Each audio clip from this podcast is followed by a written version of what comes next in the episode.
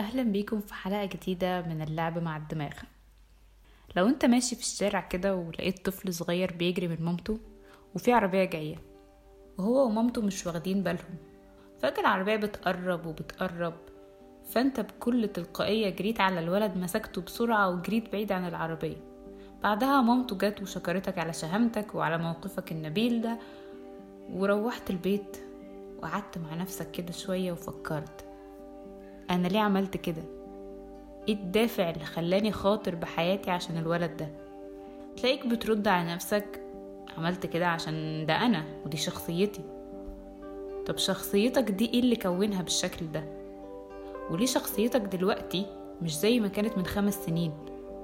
خلينا كده نبدأ واحدة واحدة أولا شخصيتك دي عبارة عن إيه؟ باختصار التسلسل بيمشي كالآتي أفكارك بتأثر على مشاعرك ومشاعرك بتأثر على تصرفاتك وعلى أفعالك. ومع الوقت الأفكار والمشاعر والأفعال دي بتتحول لعادات. والعادة يعني حاجة بتتكرر. وأي حاجة بتتكرر في حياتنا دماغنا تلقائيا بتتعامل معاها على إن هي حاجة طبيعية وتلقائية. ومن هنا بتبدأ تكون جزء منك. وهكذا بقى لحد ما بتكون شخصية كاملة. بس عشان أفكارنا بتتغير فكمان شخصياتنا بتتغير. وعشان كده أنت السنة دي غير السنة اللي فاتت غير السنة اللي جاية. واللي بيغير أفكارنا غالبا بتكون تجارب معينة بنخوضها وبتأثر فينا في مشاعرنا يعني زي ما قلنا. وبعد كده بتاخد لفتها لحد ما تبقى جزء مننا.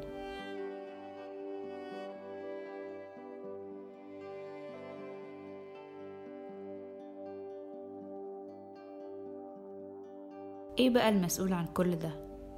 دماغنا. أو بشكل علمي المخ. مركز التحكم الأول والأخير في الجسم. وفيك أنت شخصيا. طب هو أنا إيه ومخ إيه يعني؟ ما إحنا المفروض واحد. خلينا نشوف الموضوع ده. طبعا المخ من الأعضاء اللي لو درسناها لوحدها كده هنعجز قدام وصفه من كتر ما هو معقد بطريقة جميلة. بس المهم خلينا نرجع لموضوع إزاي دماغنا بترتب كل حاجة. وتكون شخصياتنا في الآخر. مخنا مبدئيا متقسم كده لأربع فصوص. غير كده غير الأربع فصوص دول في أجزاء فرعية كتير كل جزء أو كل فص بيكون مسؤول عن وظائف معينة. في الآخر كله بيشتغل مع بعضه عشان يعملوا لنا الشخصية اللي إحنا بنتكلم عنها دي. خليني أوضح الكلام ده بمثال بسيط. تخيل إنك كطفل بريء ماشي في الشارع وشفت شاب كبير بيساعد واحدة عجوزة. بعد ما عمل كده الناس شكرته واتبسطت منه. مخك هياخد المعلومات اللي شافها في الموقف ديت وهيحللها. الحقيقة إن دماغنا معقدة لكن هي في نفس الوقت بسيطة جدا لأنها كل اللي هتشوفه هو شخص عمل حاجة معينة والحاجة دي كانت مقبولة من كل اللي حواليه. ومش بس كده دول كمان كانوا مبسوطين منه. وبالتالي هتصنف التصرف ده على إنه تصرف كويس. وعايزة أقول ملحوظة بسيطة إن دماغنا طول الوقت شغالة عشان تحقق أهداف بسيطة جدا ومن أولوياتها إنها تحافظ على شكلك وعلى اعتزازك بنفسك أو اللي إحنا ممكن نقول عليه السيلف ايجو بتاعك. فدلوقتي هي بتقولك إنك لو عملت التصرف الكويس ده الناس هتحبك وهتكون مبسوطة منك. ومن هنا الطفل بيبدأ يتحط في دماغه إن المساعدة وكونه لطيف مع الناس دي حاجة كويسة وتديك الاوكي إنك تعمل كده. هو مثال بسيط لكن دي الطريقة اللي بتتعامل دماغنا بيها مع أي حاجة بتحصل لنا. تاخد شوية معلومات من كل حاجة حواليك تربطها ببعض وتشوف أثرت فيك إزاي. ولو كان التأثير كويس يبقى الحمد لله أعمله. ولو وحش يبقى لأ ما تعملوش. وفي الحالتين بتسجله في ذاكرتك عشان ممكن تحتاجه بعد كده بقى وليلة كبيرة. طب حد هيقول لي ما لو الموضوع سهل كده ما كل الناس تبقى كويسة؟ وشخصيتها طيبة ومحبوبة و... أمال التصرفات الغلط والتجاوزات اللي بنشوفها دي بتيجي منين؟ هو سؤال مهم جدا الحقيقة. وإجابته إن زي ما قلت من شوية الأفكار والتصرفات بتتكون وبتتغير من التجارب ومن الدوافع. وأكيد مش كلنا عندنا نفس التجارب والظروف. ده غير إن عامل البيئة اللي بتنشأ فيها بيأثر عليك.